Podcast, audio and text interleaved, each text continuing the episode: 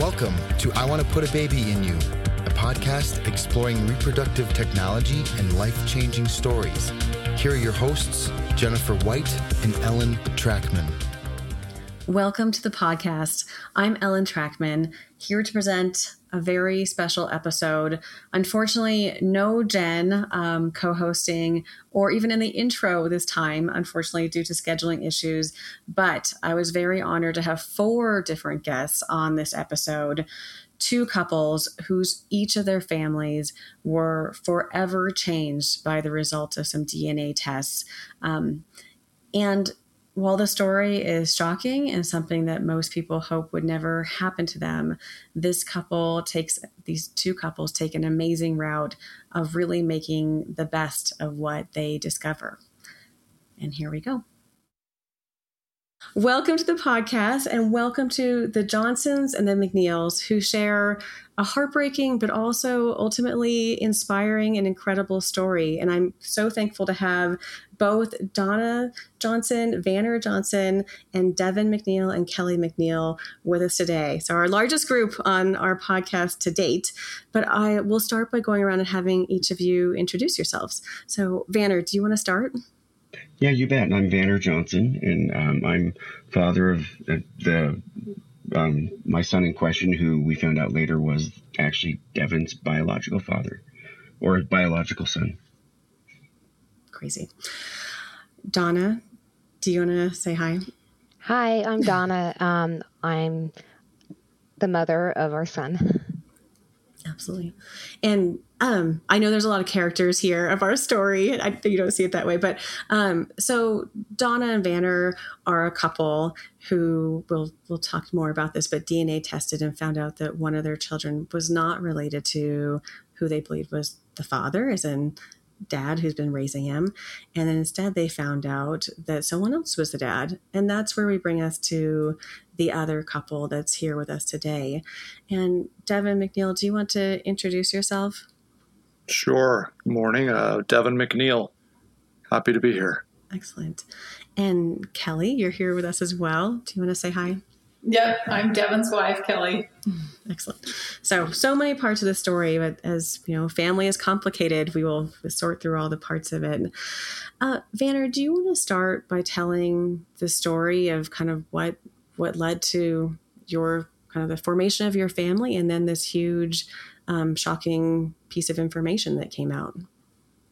Yeah, yeah, you bet. Um, the the actual story starts out a long time ago in 2006 when we found out their issues. We went and did in vitro fertilization through the University of Utah. In 2007, had a failed cycle. Donna and I did a failed cycle in uh, September of 2007 and did a frozen cycle that ended up being um, completed in 2007 in December of that year.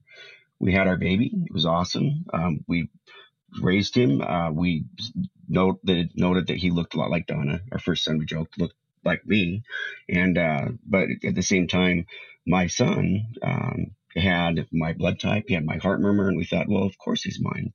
Um, didn't there was never really any question. I mean, there were the jokes that kind of went around, but just as jokes, we never questioned the fact that he was ours. And then a couple of years ago, just kind of for fun, um, we did a. My my wife had the idea to do a 23andMe DNA kit test. This is back in 2019, just over two years ago and uh, part of that was for some of the some health issues that I was dealing with, and we had gotten a good thought it would be a good fun family activity. So we got together, and all of us did the activity. And uh, as we went and we did the activity, we sent the kits off. We were very excited, and, yeah. and uh, mine comes back, and um, I get mine first, and I am attached to T because he's a minor. We noticed there were issues. Wow. And and do you mind where were you when you read this and kind of did you think this is a mistake or what was what was going through your mind? Yeah, that's a great question. So as we we got these results, um, I got mine back first. Donna hadn't had hers, so I thought there'd got to be a mistake because I'm looking and I'm not seeing the relation. I'm like, why can't I see my son? Why don't I see relatives mm-hmm. on my son's profile? And I kept switching back and forth. I made them public, and I told Donna, and at that point we decided to keep it quiet amongst our boys because yeah. they'd known that we'd done this test for fun. And they were waiting for the results as well. So you just didn't so, tell them you got got the results back. We, we decided not to at that point Yeah. because we just didn't know. We did think that maybe it is a mistake. And so then Donna got her results later, and I'll kind of let her fill that in. Okay, so when I got the results, I had my oldest son on um, my profile, and also I, when I looked at mine, it said I had two sons, and I thought, okay, yeah, Yeah, that's of course. what I expected, right? And then when I looked at my oldest, it said he had a half brother through me, and that's when it really hit that Wow. something went wrong for And then Vanner was- not to be his father. Especially That- because you already knew Vanner's results at that point. Yeah. So we we just it was like we it's hard to even describe what happened in that moment. We were like, "Oh my goodness, this something happened and we got mm. someone else's sperm in the IVF lab." Wow. And I my understanding is it took a while to actually find out who was genetically related to your son. What did that during that time period, what did that journey to f- discover that look like? Well, initially, I don't think we knew what to do with the results. I mean, we just kind of sat on them and were just dumbfounded. So we really didn't look too much into our son, our youngest son's um, paternity right away. We just, Yeah. you know, were numb. It, it shocked us so much that we didn't even know what to do. Wow. Did you And- reach out to the clinic pretty fast or what were kind of next steps? we reached out to an attorney.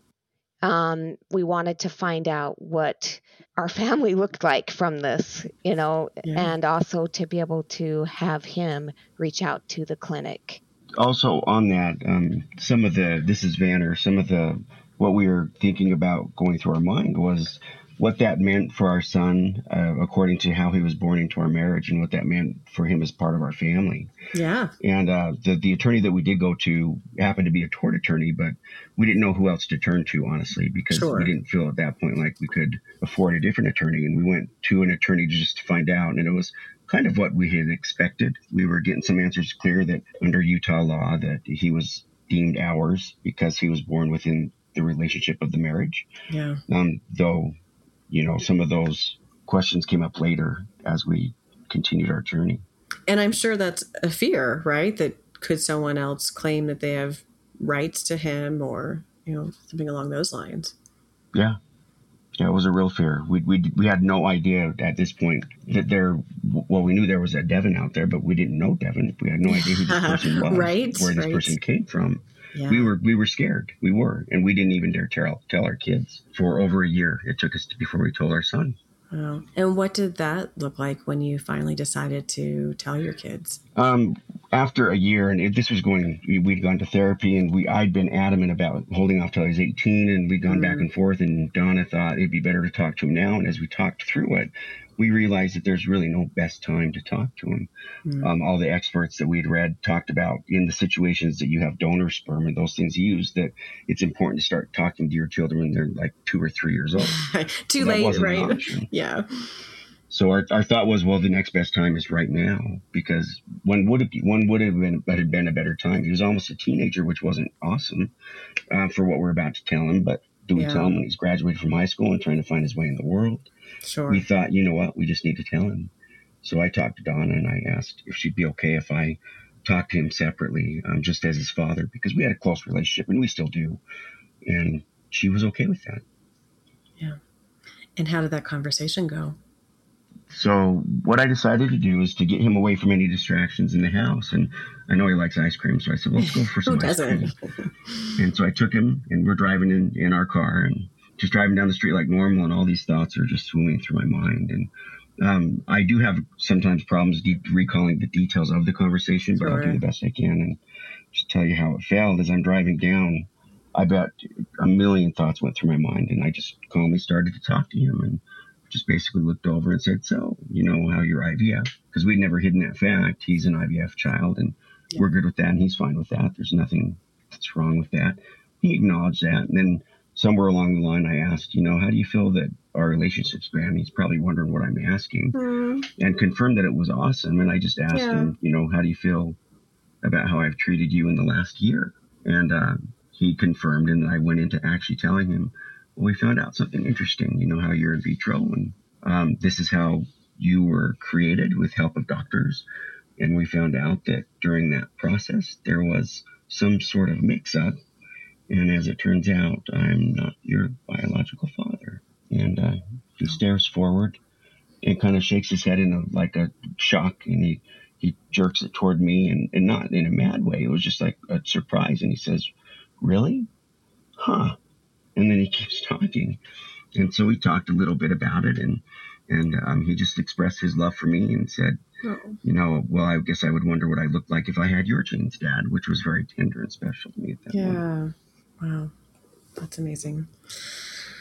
So, when and how did you find out who was genetically connected to your son?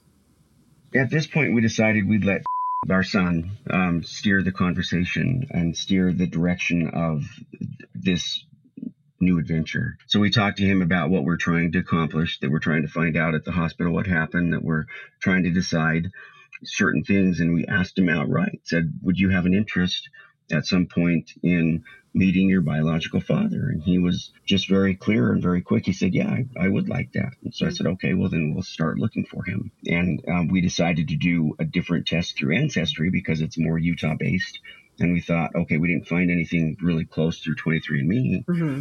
And so we did that. And he did the kit and we sent it away. And we got those results back and uh, found what ended up being a really close relation, though, at the time when we saw it initially, we thought it was maybe first cousin or something. And then we realized it was actually likely an aunt or grandma or, you know, half sister. Wow.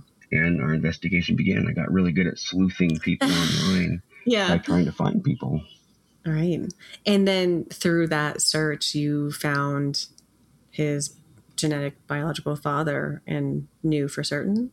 We didn't know for certain, but we had a very good idea because we did find an obituary from from Devin's father that listed all the siblings and oh. there were two brothers, and we thought, well, it's got to be one of them. So I searched and found Devin's profile. His wife Kelly, they had a blog spot that was uh, something that they'd had up for a number of years, and in that blog spot, think that they had even forgot it was up. We saw that they had done in vitro at some point. At that point, we didn't know the exact date. Yeah. But when I looked at the boy that was pictured in that blog spot from that time, I thought, oh. that's really close to the age.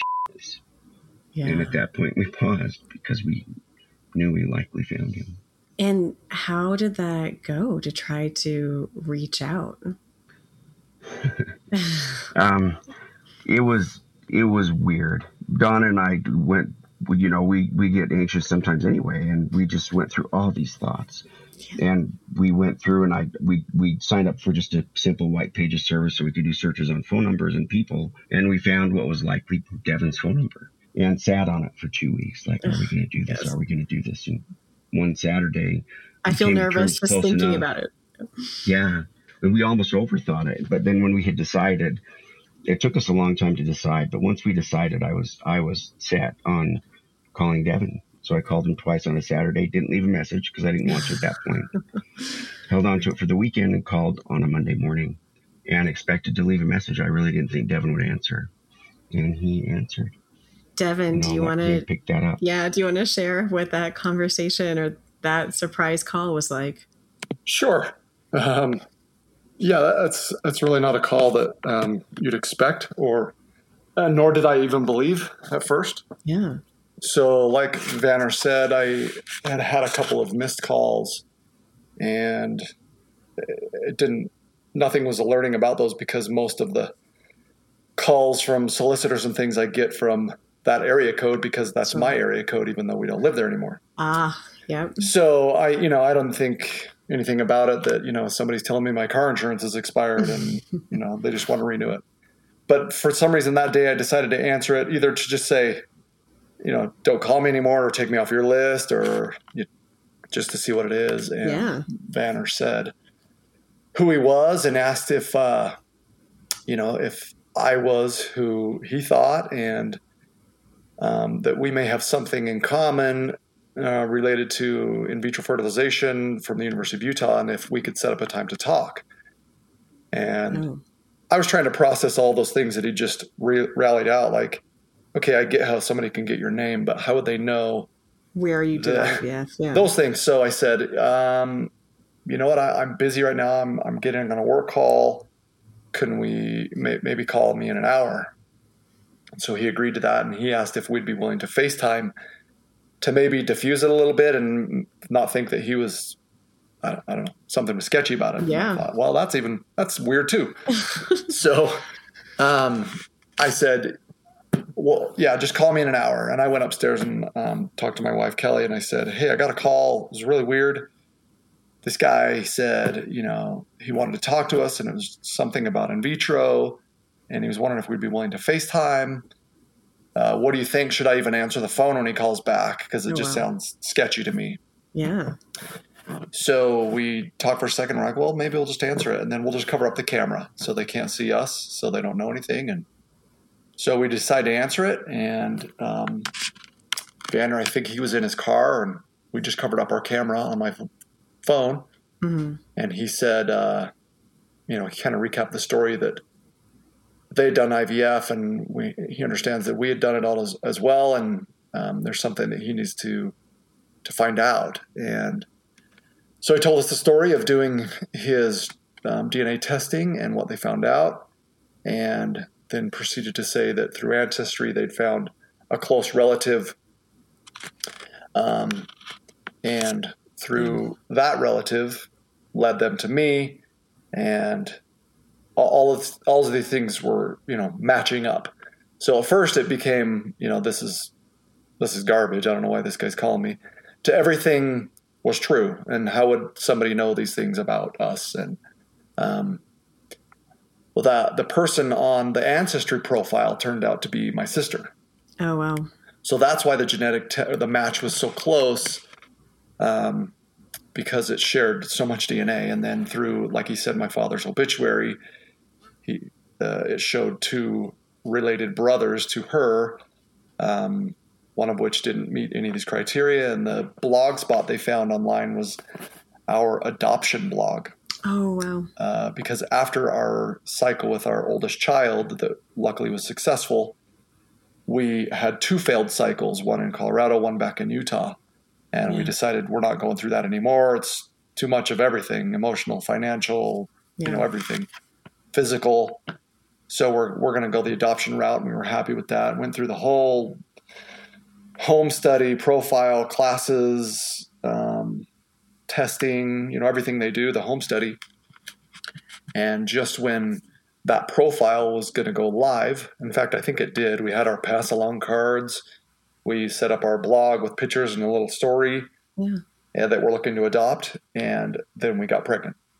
Course. congratulations. Yeah, thank you. amazing. Ah, So that was our second child, but we, you know, we left the, we call, it, reached out the adoption agency and we're like, hey, we're we're pregnant, so no need to push and pursue this anymore, and left it at that. So I guess this uh, blog was still discoverable. yeah. Um, in fact, I think I've tried to find it and couldn't send. So Vanner, Vanner displayed some serious um, skills yeah. in his research, but that's why and how they found me because so many things matched. And he even mentioned on this first call that he, he was, you know, 95% sure that I was the biological father at this point. And then after talking to me um, and just more things matching up, he said, I'm 99% sure.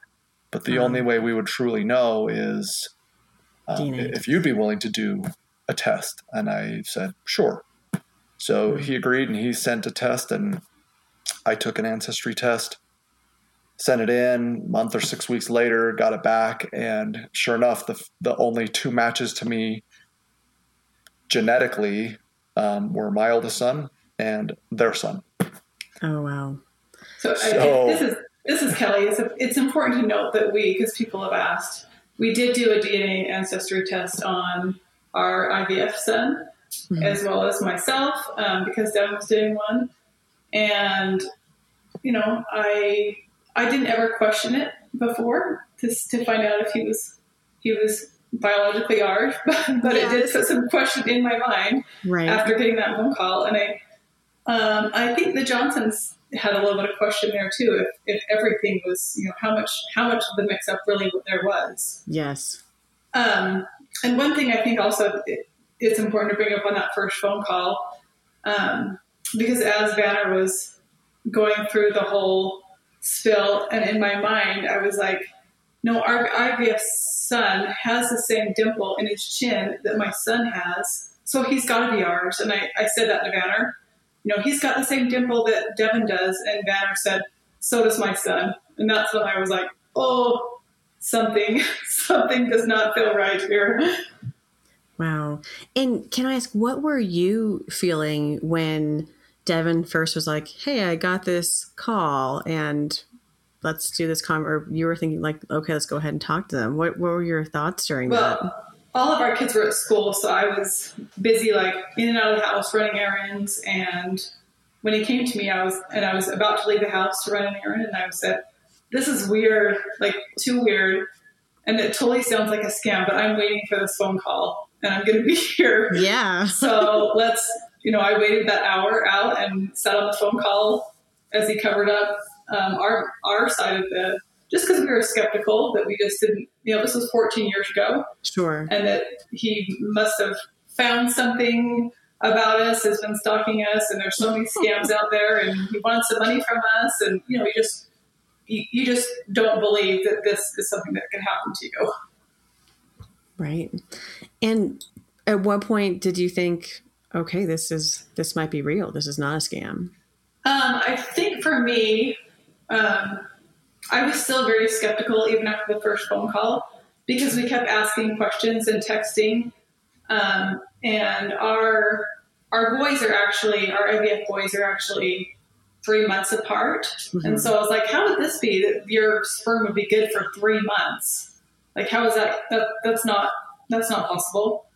And you know, his answer, which they she overstimulated, so they had to freeze her embryos and get her body healthy before they put those embryos back in, where we did um, transfer, you know, five days later. So that's why they were three months apart. So they always had an answer for every question. And then when they started sending us like, here's the profile and all that you know, the DNA matchup, relative matchups, matchups to our son. And that Dylan was like, "That's my grandma. That's my sister-in-law. That's my, wow. that's my sister." But it was just like, I think that's when it really hit me. That right, like, like, how would this they really, this, this really happened? Yeah. Yes. Wow. And just to be clear, Devin, you never signed like I want to be a donor anywhere, and Vanner and Donna, you never said we you know we accept donor sperm along you know this IVF process. No. No. yeah. Never... The, the, only thing we ever con- consented to was um, conception of our own DNA, um, and that's what was understood is. Um, you know, my sample and Kelly's eggs. That that's it. That's the only option out there. So we never were asked, um, and to my knowledge, not unknowingly signed anything saying it could be used for any other intents or purposes. So, yeah, that that first conversation, in addition to some of the things that have been mentioned, he he even brought out some, you know, and, and I don't think they were questions through his first eleven years of life, but now that there was these things have been brought to life, they're thinking man, our boys are really different. And maybe some of these traits come from biological father. So, the, the, and they matched up, like, you know, um, like the dimple in the chin. Um, and then he asked, I remember saying, Are you tall? I said, Yes, I am. And they said, Well, he's he's actually catching up in height to his older brother. And do, do you did you play a lot of sports? And you and I said, Yeah, I play kind of played everything. And they, I remember him saying, well, you know, we like sports. We're not real, we don't really play a lot, but that's all he wants to do. Like he's into statistics and he wants to play and he likes soccer and he likes basketball and, um, and so all these things. And, you know, do you have a heart murmur? And I said, actually, I do. And so that didn't raise an alarm because Vanner did as well, but then same blood type, same heart murmur.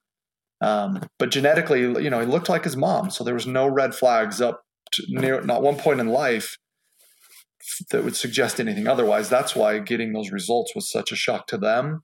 And then the call to us was obviously a shock as well because we never thought anything had gone wrong because there was no indication, no communication with the facility since then because our cycle was was successful and then we ended up moving out of state um, you know shortly a year and a half later So there was nothing to make us suspect or question that anything had gone wrong. But like Kelly said, everything had an answer. Every question of ours had a legitimate clinical something answer that made sense um, to the timing. Um, and then when he sent screenshots of their ancestry profile, and half of the people in their child's um, line were relatives of mine. I, I, I recognize, you know, my sister was one, my grandma. I had several nieces and nephews, and then I recognized names of cousins. And so I thought, well, I don't know whatever other evidence you need other than that, but still took my own test, and then it was um, the evidence was 100% at that point. Wow. Because my son and, and their son shared the exact same match percentage wise to me. Wow. And for Devin and Kelly, at what point did you decide to tell your kids about this? And how did you go about that? Uh, um, I'll, this is Kelly. I'll I'll tell that story because um, we decided once we got the results back, um, before we told like parents and siblings that we needed to tell our kids, and our kids are, we have two little ones that are six and eight that came, you know, after our 13 year old uh, naturally by some miracle. um, but we decided to sit down and give them the this is how babies are made. And our oldest was like, Are we really doing this right now? Because, you know, he knows. And we're like, Hold on, we're doing this. And we and then we said it, and you know, this is Talon knows we our, our oldest. Um, we, he, he knows he's an IVF baby as well. We've never hid that. And this is how Talon was made. You know, he was done outside of the outside of the body. And then some mistake happened that day in the at the clinic and they mixed dad's sperm with someone else and which means you guys have a half brother. and they were all like just in shock. And um, I think the other thing is, I think kids are just a little more resilient. Mm-hmm. That um, you know, we see the bigger picture as adults of what it really means. Yeah. But my eight-year-old son said, "I heard this on a show one time that um, he's like, and let's see if I can get this right. But he said, um, life doesn't always give you the gifts you want, but the true gift is life itself." And we were all sitting there in shock, like, Wow. I need to write that one down and pass that along because kids are just really accepting and and they kind of think it's weird, but kind of cool as well.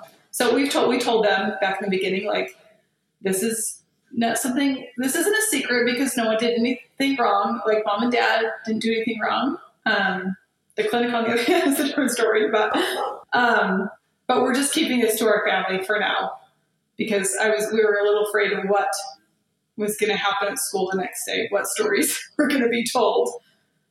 Right.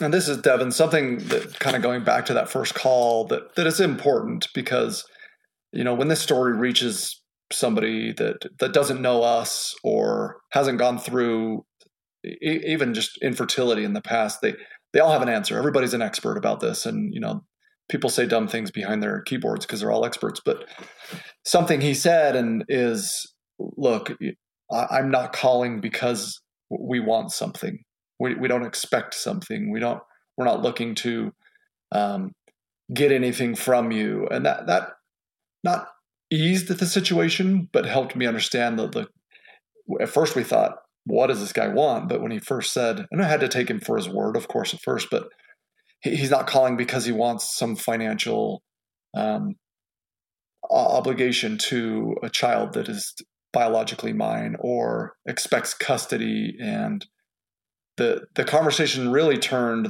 in in our first one and subsequent ones is what does the child want what what does he feel is going to be best for him? Does he want to meet me? Does he even want to know who i am? And and we you know that's why they searched me out is because he did. And then we'll, we'll get in i'm sure shortly as to what happened after those conversations. And we he did want to meet me. So we were able to coordinate that. And that helped to understand that this isn't going to turn into a custody battle. This isn't going to turn into um, a, a financial situation between these two families, uh, and that helped the situation to know that that's we didn't want something from each other other than whatever was mo- the most beneficial for the boy. Do you tell how that that meeting was arranged and how that went? So, um, Donna, I I think I'll let you say a little bit about what you did because Donna's been really good with being really, I would say, in tune with with Tim and and thoughts and feelings that he has, and I'll let her kind of talk about what led up to that meeting. Well, um, I just we found out that the McNeils would be in town in June. And so, you know, as we text back and forth, we decided what we could do to have this meeting um, facilitated. And so we, I, of course, talked to our son, you know, what would he want to do? What would be um, probably the least intrusive for all of us because it is very, um, I don't know, it was just surreal that we were going to meet someone that was genetically related to my son, a complete stranger, and let him have that opportunity to find out more about himself. So um, we found a park and we decided, well, okay, we'll bring some games, we'll bring some balls um, for them to throw around, kick, play. And we had our son. Um, he wrote down a list of questions that he wanted to know about his biology. And it was really quite cute to see what he cared about. He wanted to know about sports, he wanted to know about height, um, believe he wanted to know just some like In your how tall were you at certain times? What was the other question, Vanner? In My your favorite, alley. Any or outie belly button? it's like really funny things. That, my favorite was he wanted to know how many words per minute he could type to see Oh. if he oh. had biological because he's really fast. yeah, Their son, not not Devin. yeah. He, he types like almost 100 words a minute at, at 12. And so just lots of different questions. And so we've um, made sure that Devin knew those questions beforehand so he wasn't thrown off guard by what any of those would be. And then um, we met. And uh, I'll tell you, that was probably one of the most anxious I have ever felt. Here I am going to meet my son's biological father, and I did not know him other than a few phone calls or text.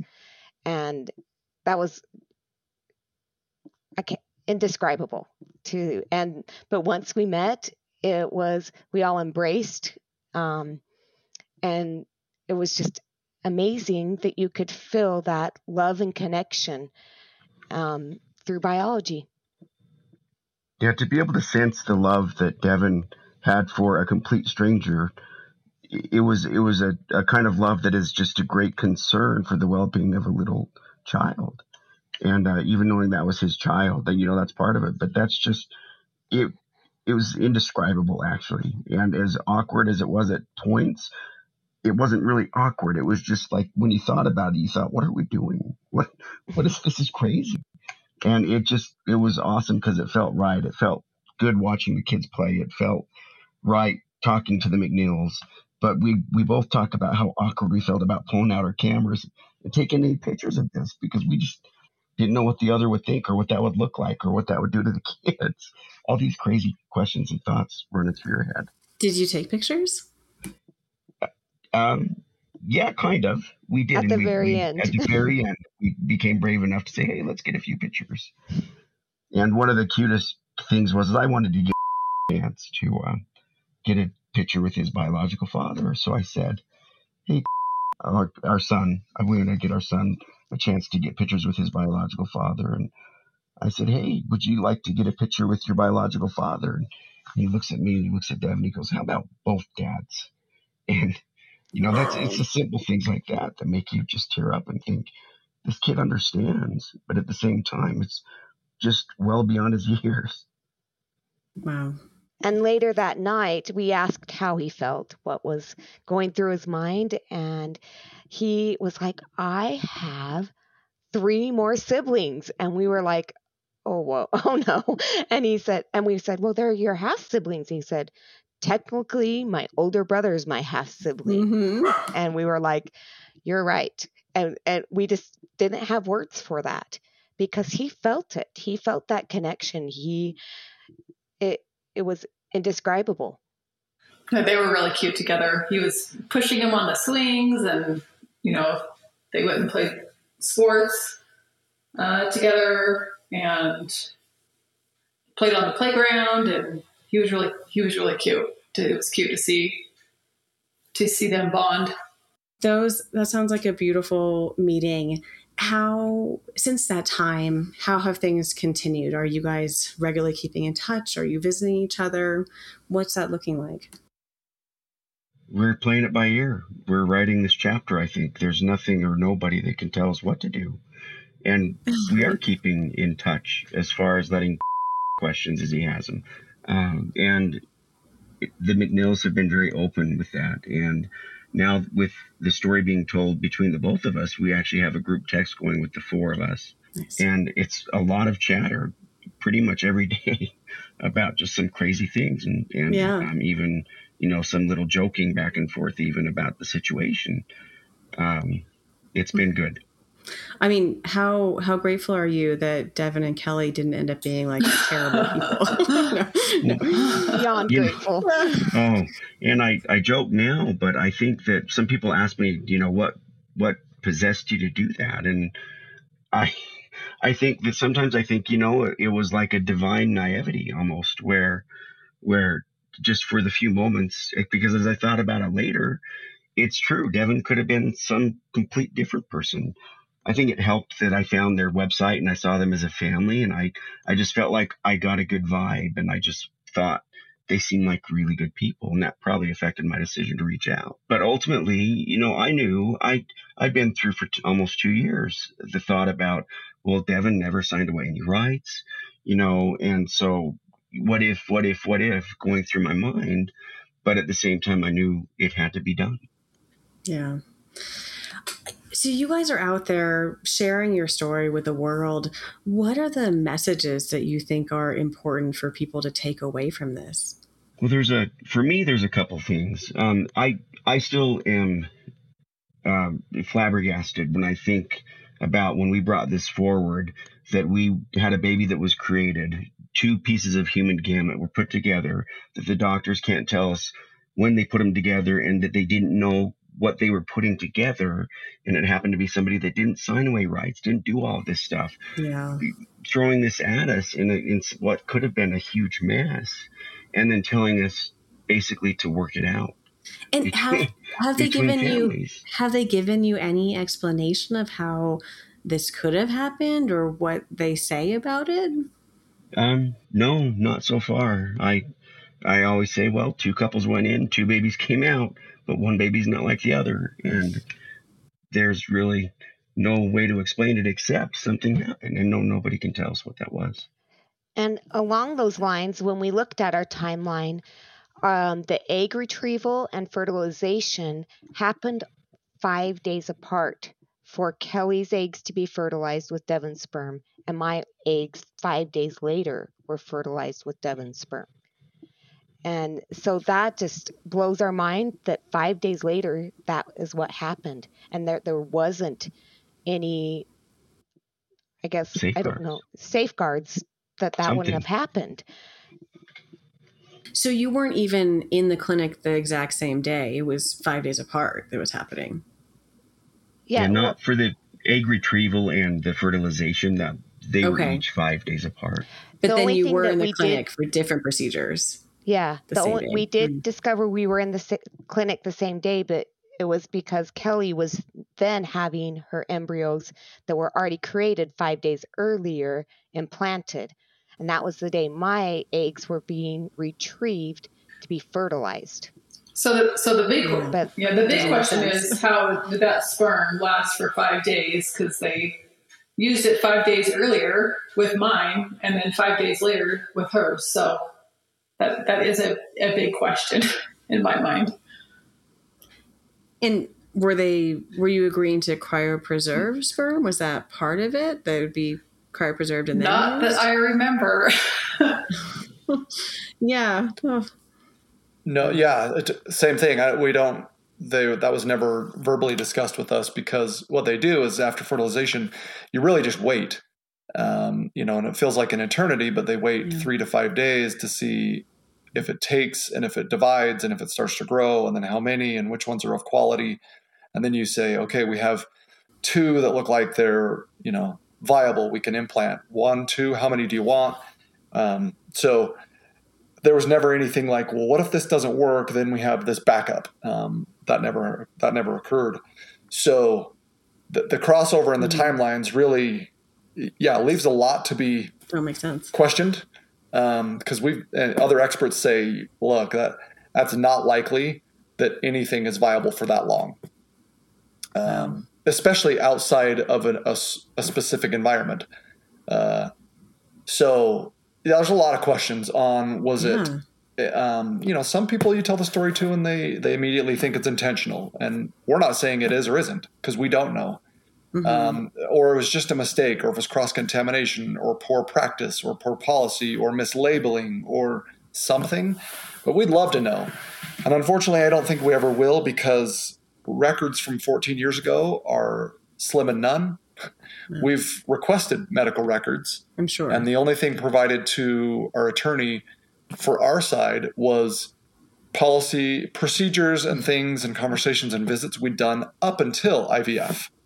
So, which is not helpful for the situation. You know, but there's this no doctor wrote down, oh, Kelly came in for this appointment. We did this, and this was the consult, and this is our next approach. But all of it was all the records they provided were only were very little, and it was only up until the IVF process. So they haven't provided anything that we've asked, and most of the communication, actually all the communication, is done through attorneys now. So we have not spoken to them in person once, other than the call to request um, records. which which I never got. We had to get those through, through the attorney, Yeah. and then when we got them back, they were everything up until our IVF procedure. So we, yeah, Strange. a little weird. Okay. Yeah, which makes you wonder. Yeah, it makes us wonder. Look, that maybe they're just not available because the the t- period. You know, do you have to keep them seven years or eight years, and they just dispose of it? Everything was not quite as digital back then, but I think they have them. And now that there's questions to the the, the situation and the case, and the that they're not providing them. with and I don't know if that's the case, but I feel like they're not providing them intentionally. Uh, hopefully, I'm wrong, but I don't.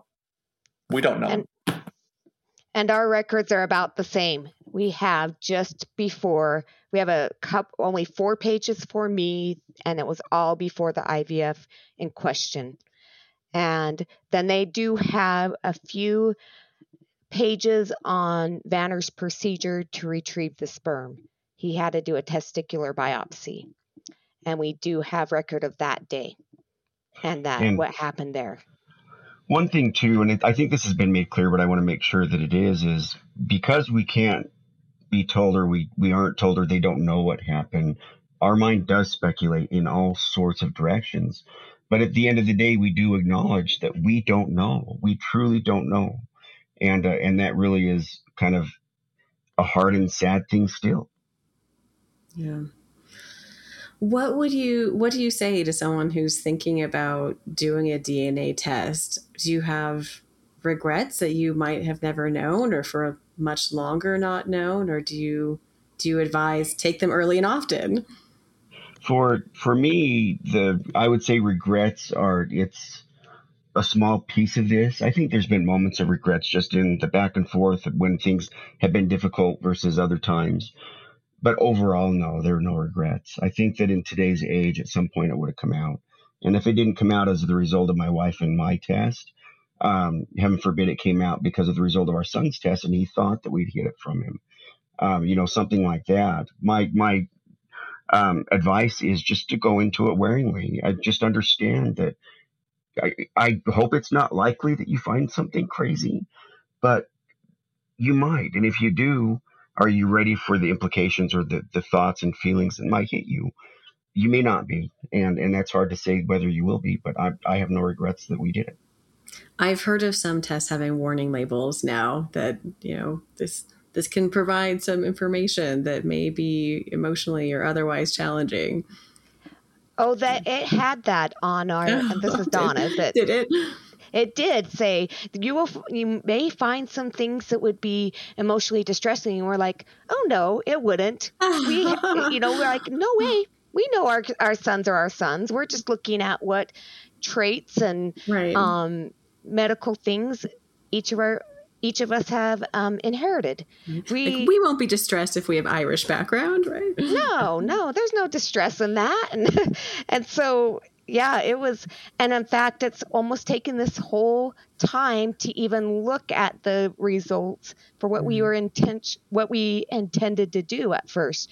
Now, finally, we can look and say, oh, that's what we were looking at, these traits, or if we had this um, gene, you know, from, you know, just different um, medical things that we had inherited. And we're finally looking at that after two years because it was so shocking.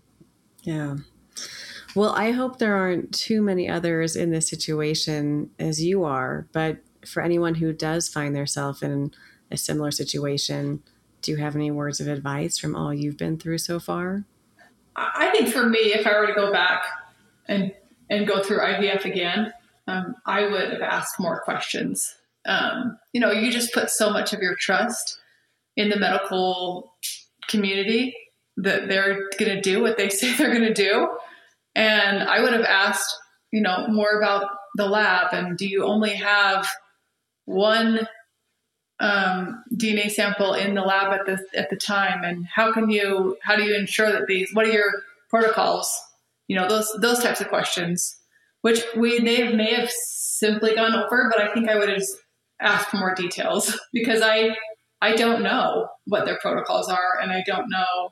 I, um, if I knew what the protocols are, I could maybe like know what how this could have happened. But I really just in in awe because you put so much trust in in the doctors that you're paying so much money to to to help you help you get a baby no matter what it takes and then for something to Yeah. go wrong And, and this is Devin. I think when you even begin that process, emotions are so high, and there's so much angst and anxiety f- due to the fact that you're not able to conceive.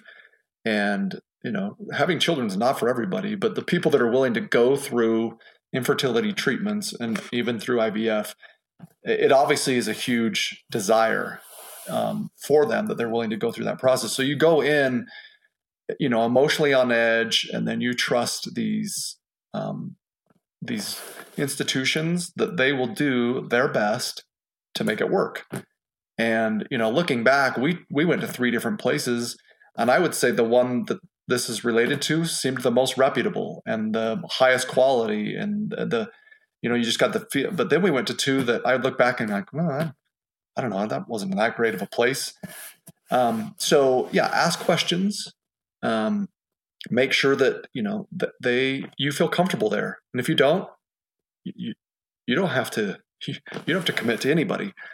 Um, and and then afterwards you know to the to the question the point of uh, doing any type of testing I think for you know a monogamous couple you have no worries or questions what's going to come out unless one someone's hiding something but to the the community where we're bringing in a third party, which is uh, the medical field, the chances aren't high based on statistics, but there is a chance that something happened, and this is evident to the cases around the world. But be prepared for the results. Um, you know, I've talked to people and even you know to siblings, and I've had one say, "I wouldn't take the test because I don't want to know those things because it'll flip your life upside down." and think you're happy and everything was fine before that and you know it'll work out in the end.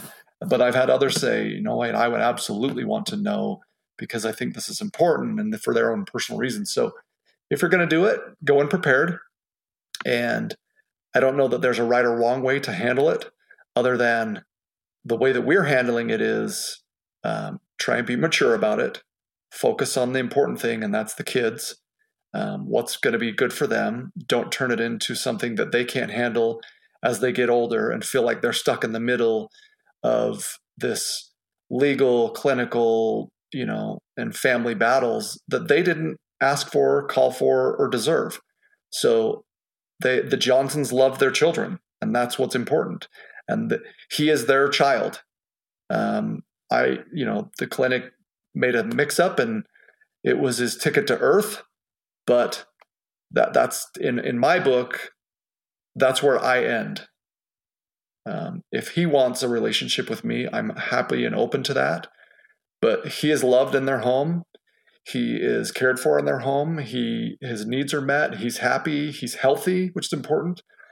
So if you can't deal with it and provide the child and your other children with the life that they deserve, then uh, don't tackle this in your life because it's hard on the other kids. I know that their older child, this is something that I, I don't want him to get pushed into a corner and felt like he's just, you know, observing this film and I know that they're open to him and they communicate with him and they want to make sure that he, his needs are met as well.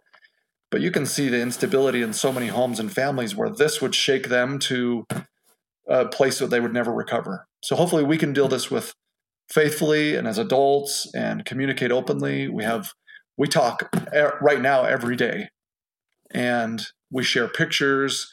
Um, their wives are friends on Facebook, and we've come to know of uh, um, common friends, and so you can deal with it right, or at least what you think is right, or you could handle it poorly. And I don't want anybody to have to go through that.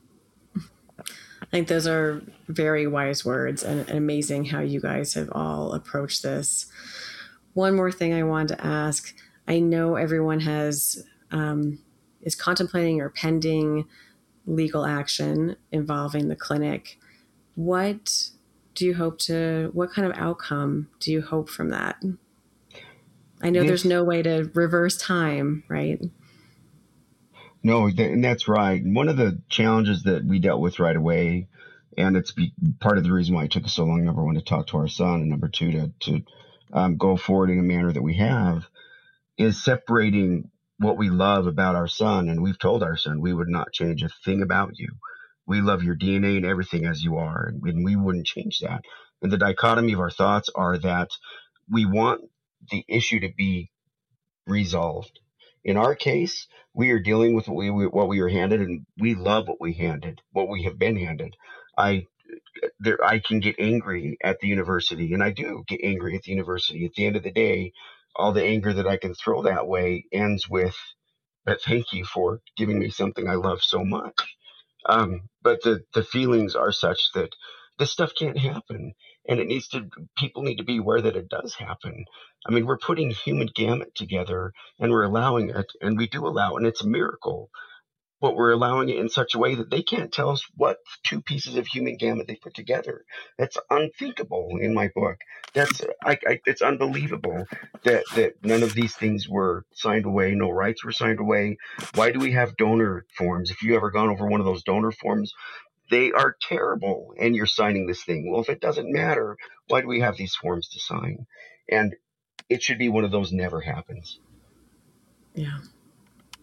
So really the hope is that to send a message that this can't happen and that clinics need to do whatever it takes to prevent these these mix-ups. We we have to what they've tried to do is they tried to fix it on the back end and you know once that ditto's done you can, it can't be undid. And uh, that's part of the issue is we have to make it expensive, too expensive so that people have to look at the process for creating this. Because as hard as it, hard as it is for a doctor or for people on the front side, I promise you the emotions and things that you go through are extremely, greatly more harmful and, and hard than what you deal with before. The legislature is trying to fix after. Why aren't we looking at fixing before?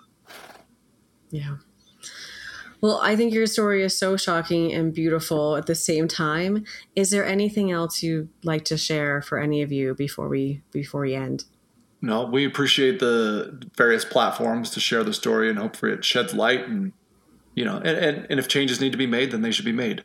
Um, And if not, then we'll keep we'll keep doing our thing and we'll be happy with or without the changes.